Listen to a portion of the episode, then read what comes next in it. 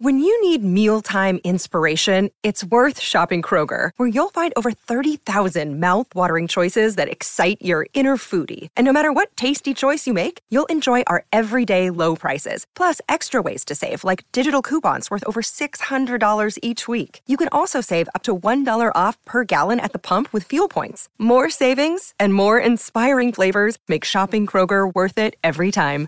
Kroger, fresh for everyone. Fuel restrictions apply.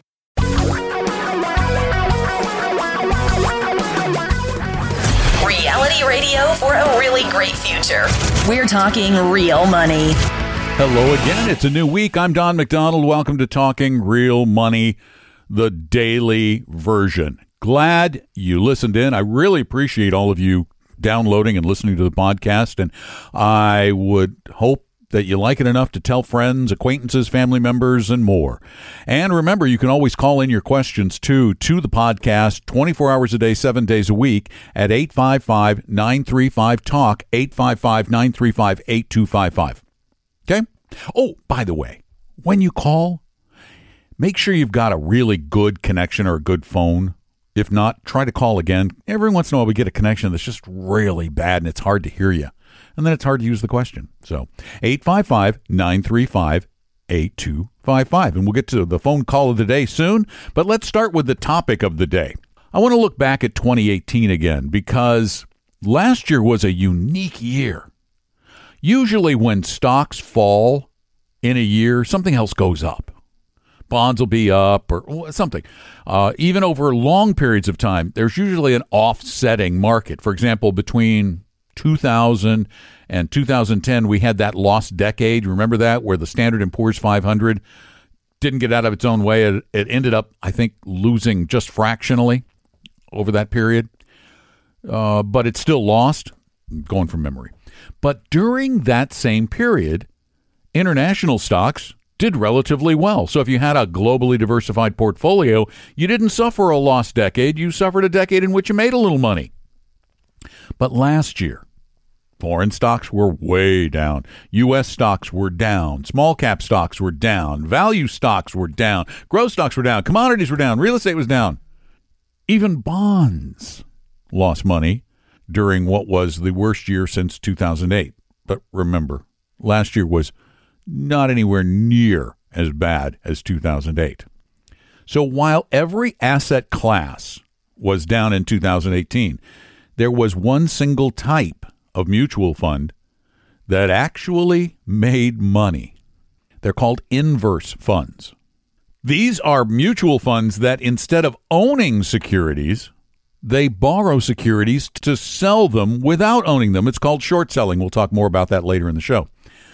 Last year, for example, the Rydex, and Rydex has lots of these wacky funds.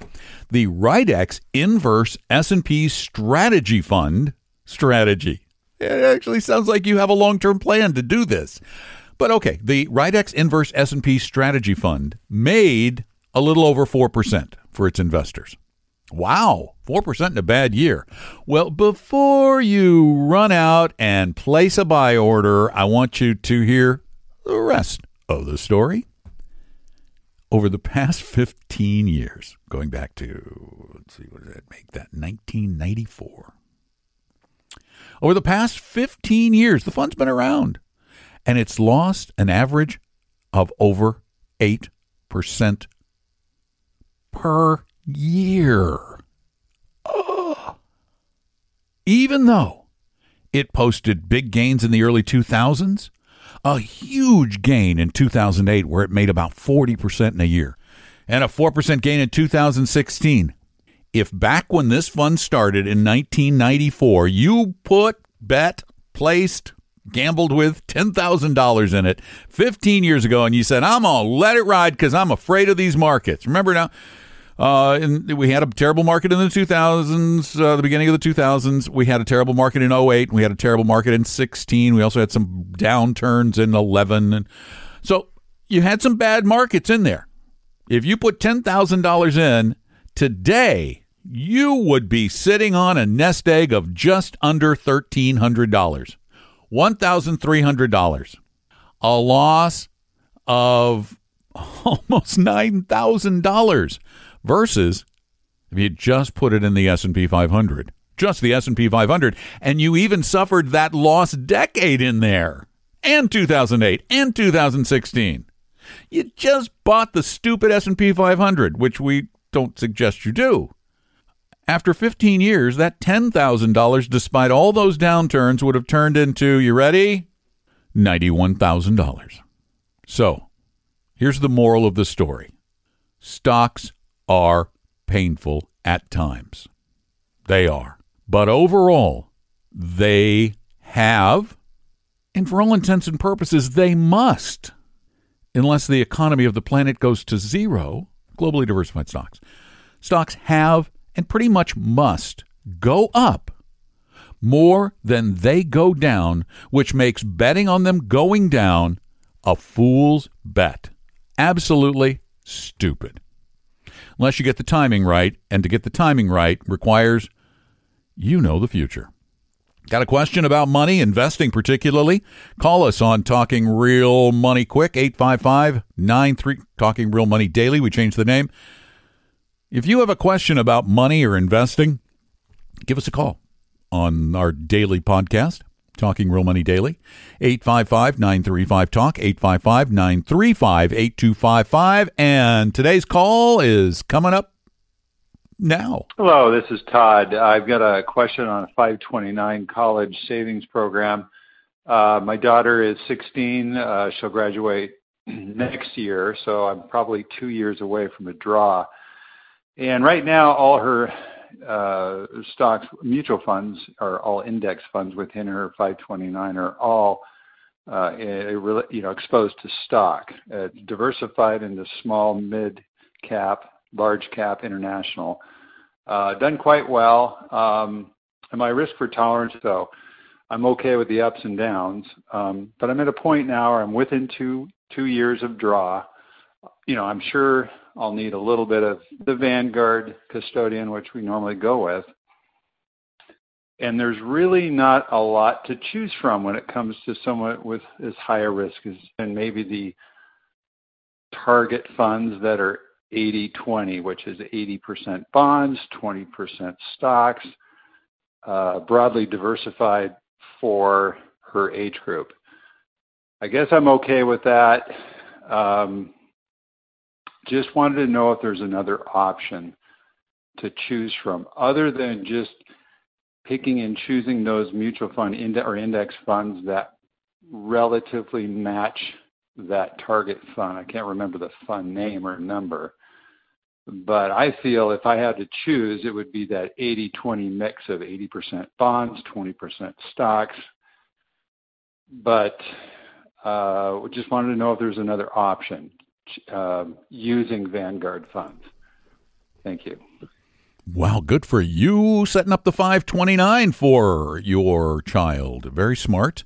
Uh, you are, though, getting to that point where, despite your high level of comfort with risk, you do need to do a little bit of tweaking uh, of the portfolio. You don't want it all to be in very aggressive equities just in case in the on the off chance that say in 2021 the market suffers a 2008 again and you lose 30 40 50% of your money it, that could hurt her education chances. So you're right you need to do something.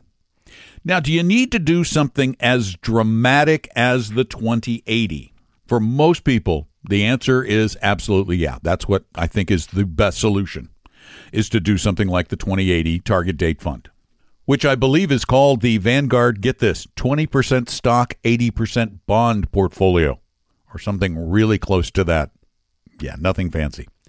However, in your case, because you understand risk, maybe you could go as I don't know, as high as 40 60, 40% stock, 60% bonds, because you understand the risk and when you look back at worst case scenarios, the worst case scenario for a 40 60 portfolio has been a loss of the, in the 20 to 30% range. And that's a one year loss. A five year loss been fractional, tiny. So if you're okay with that, it wouldn't be unreasonable to consider something like a 40 60 portfolio. But the 2080, the reason it's set up as that is because for most people 20% that's a risk of you know the 10 to max 20% range. And that's all most people can handle when it definitely when it comes time to start taking withdrawals. So uh, but you're in the ballpark there. But no i would not try to chase the right stock funds. That's a mistake.